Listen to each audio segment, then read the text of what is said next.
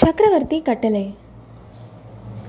நெருங்கி வந்த படகுகளை பார்த்தபடி சற்று நேரம் திகைத்து நின்ற விக்ரமன் சட்டென்று உயிர் வந்தவனைப் போல் துடித்து பொன்னனை பார்த்து பொன்னா எடு வாளை என்று கூவினான். பொன்னனும் ஏதோ சிந்தனையில் ஆழ்ந்திருந்தான். விக்ரமனுடைய குரல் கேட்டதும் அவன் விரைந்து விக்ரமன் அருகில் வந்து மகாராஜா எனக்கு ஒரு வரம் கொடுக்க வேண்டும் என்றான். வரம் கேட்க நல்ல சமயம் பார்த்தாய் பொன்னா. சீக்கிரம் கேட்டுவிடு. ஆனால் என்னிடம் என்ன கே என்ன இருக்கிறது நீ கேட்பதற்கு? என்று சிறிது வியப்புடன் கூறினான் விக்ரமன். மகாராஜா மாரப்ப பூபதியின் நாட்களுடன் தாங்கள் சண்டையிடக்கூடாது. அவர்கள் ரொம்ப பேர். நாமோ இரண்டு பேர்தான். பொன்னா நீதானா இப்படி பேசுகிறாய்? உனக்கும் சோழ நாட்டு வீரவாசனை அடித்து விட்டதா? என்றான் விக்ரமன். இல்லை மகாராஜா என் உயிருக்கு நான் பயப்படவில்லை. இந்த அற்ப உயிரை எந்த வினாடியும் விட்டுவிட சித்தமாக இருக்கிறேன். ஆனால் வேறு காரணங்கள் இருக்கின்றன. நாம் இப்போது சண்டையிட்டால் எல்லாம் கெட்டு போய்விடும். மகாராஜா தங்களுடைய அன்னை அருள்மொழி தேவியை பார்க்க வேண்டாமா? இன்னொரு முக்கிய விஷயம். தங்களுடைய முன்னோர்களின் வீர வாளை கொண்டு முதன் முதலில் உங்களுடைய சொந்த குடிகளையா கொள்ளுவீர்கள் என்று பொன்னன் கேட்டபோது விக்ரமனுடைய முகம் வாடியது. சரி பொன்னா போதும். இனிமேல் ஒன்றும் சொல்ல வேண்டாம். நான் வாளை தொடவில்லை என்றான். பிறகு குந்தவியை பார்த்து தேவி இந்த பெட்டியை பத்திரமாக வைத்திருக்க வேண்டும். மறுபடியும் சந்திக்க நேர்ந்தால் கொடுக்க வேண்டும் என்றான். ஆனால் குந்தவியின் செவிகளில் அவன் கூறியது விழுந்ததோ என்னவோ தெரியாது. அவளுடைய முகத்தில் கோபம் கொதித்து கொண்டிருந்தது. ஆவேசம் வந்தவள் போல் நெருங்கி வந்த படகுகளை பார்த்து கொண்டிருந்தாள். படகுகள் கரையை அடைந்தன. மாரப்ப பூபதி முதலில் படையிலிருந்து குதித்தான். மரியாதையாக குந்தவி தேவியை அணுகினான். பெருமாட்டி தங்கள் அனுமதி இல்லாமல் இங்கே வந்ததற்காக மன்னிக்க வேண்டும். சக்கரவர்த்தியின் கட்டளையை நிறைவேற்றுவதற்காக வந்தேன் என்றான். குந்தவி முகத்தில் எள்ளும் கொள்ளும் வெடிக்க எந்த சக்கரவர்த்தி என்ன கட்டளை? என்றாள். தங்களுடைய சகோதரர் மகேந்திர பல்லவரின் கட்டளைதான். செண்பகத்தீவிலிருந்து வந்திருக்கும் ஒற்றனை கைப்பற்றி ஜாக்கிரதையாக காஞ்சிக்கு அனுப்பும்படி கட்டளை. இதோ பாருங்கள் என்று மாரப்பன் ஒரு ஓலையை நீட்டினான். அதில் மகேந்திரனின் முத்திரையுடன் மேற்கண்ட விதமான கட்டளை எழுதியிருந்தது. அதை பார்த்துவிட்டு குந்தவி செண்பகத்தீவின் ஒற்றன் யார்? என்று கேட்டாள்.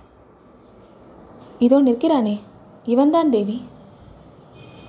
இல்லை இவர் ஒற்றன் இல்லை. நீர் திரும்பி போகலாம். தேவி இவன் ஒற்றன் இல்லாவிட்டால் வேறு யார்?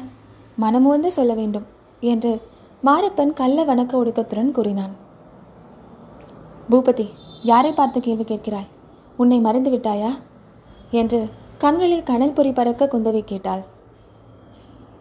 இல்லை தேவி என்னை நான் மறக்கவில்லை. எனக்கு அவ்வளவாக ஞாபக மருதி மட்டும் கிடையாது. இதோ இவனுடைய முகம் கூட பார்த்த முகமாக என் ஞாபகத்தில் இருக்கிறது. ஆம் இதோ ஞாபகம் வந்துவிட்டது. தேவி இவன் மகா மேன்மை பொருந்திய தர்ம ராஜாதிராஜ நரசிம்ம பல்லவ சக்கரவர்த்தியினால் தேச பிரஷ்ட தண்டனைக்குள்ளானவன் என்பதாக ஞாபகம் வருகிறது. இவன் ஒற்றன் இல்லை என்றால் தேச பிரஷ்டன் தேச பிரஷ்டமானவன் திரும்பி வந்தால் என்ன தண்டனை என்று தங்களுக்கே தெரியும். தேவி என் கடமையை நான் செய்ய வேண்டும். தர்ம ராஜாதி ராஜாவான பல்லவ சக்கரவர்த்தி தம் சொந்த புதல்வியின் வார்த்தைக்காக கூட நான் என் கடமையில் தவறுவதை ஒப்புக்கொள்ள மாட்டார் என்றான். குந்தவையின் உடம்பெல்லாம் நடுங்கிற்று. அவளுடைய மார்பு விம்மிற்று. சேனாதிபதி இவர் என் விருந்தினர். இவருக்கு நான் பாதுகாப்பு அளித்திருக்கிறேன். இவருக்கு ஏதாவது நேர்ந்தால் என்று கூறி விக்ரமனை மறைத்துக் கொள்பவள் போல் அவன் முன்னால் வந்து நின்றாள். மாரப்பன் கலகலவென்று சிரித்தான். ஆஹா சோழ வம்சத்தின் பெருமையை விளங்க வைக்கப் போகும் வீரசிங்கம். ஒரு பெண்ணின் முந்தானையில் ஒளிந்து கொள்கிறான் என்று கூறி மீண்டும் சிரித்தான். நாணத்தினாலும் கோபத்தினாலும் விக்ரமனுடைய கண்கள் சிவந்தன. அவன் நாலு எட்டாக நடந்து குந்தவைக்கு முன்னால் வந்து நின்று மாரப்பனை பார்த்து சித்தப்பா இதோ நான் வர சித்தமாக இருக்கிறேன். அழைத்துச் செல்லுங்கள் என்றான். மாரப்பன் கேலிச்சிரிப்புடன் குந்தவையை பார்த்து ஏழை மேல் ஏன் இவ்வளவு கோபம்? இவனை காப்பாற்றித்தான் ஆக வேண்டும் என்றால் தங்கள் தந்தையையோ தமையனாரையோ வேண்டிக் கொண்டால் போகிறது. சக்கரவர்த்தி கருணையுள்ளவர். இவன் காலில் விழுந்து மன்னிப்பு கேட்டுக்கொண்டு கப்பமும் செலுத்த ஒப்புக்கொண்டால் கட்டாயம் மன்னித்து விடுவார் என்றான். இந்த வார்த்தைகள் தான் எதிர்பார்த்ததைப் போலவே விக்ரமன் குந்தவி இருவருடைய முகங்களிலும் வேதனையை உண்டாக்கியதை அறிந்த மாரப்பனுக்கு குதூகலம் உண்டாயிற்று. விக்ரமன் உடனே விரைவாக சென்று படகில் ஏறிக்கொண்டான். குந்தவி விக்ரமனை மிகுந்த ஆவலுடன் நோக்கினான்.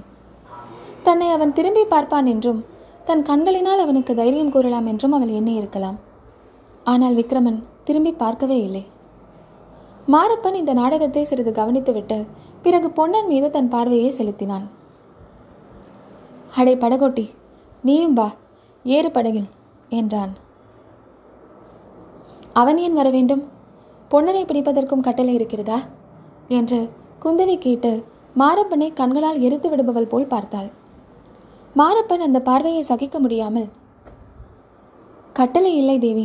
ஆனால் இந்த ஒற்றனுக்கு தேசபிரஷ்டனுக்கு இவன் ஒத்தாசை செய்திருக்கிறான் என்றான். பொன்னன் என்னுடைய ஆள். எனக்கு படகோட்ட வந்திருப்பவன். அவனை கொண்டு போக உனக்கு அதிகாரமில்லை. ஜாக்கிரதை என்றாள் குந்தவி. மாரப்பன் அவளுடைய துணியை கேட்டு தயங்கினான். குந்தவி மறுபடியும் தேசபிரஷ்டனுக்கு உதவி செய்ததற்காக பிடிப்பதென்றால் என்னைத்தான் முதலில் பிடிக்க வேண்டும். என்றாள். ஆம் தேவி சக்கரவர்த்தியின் கட்டளை வந்தால் அதுவும் செய்வேன் என்றான் மாரப்பன். பிறகு அவன் படகோட்டிகளை பார்த்து விடுங்கள் என்றான். படகுகள் உரையுறை நோக்கி விரைந்து சென்றன.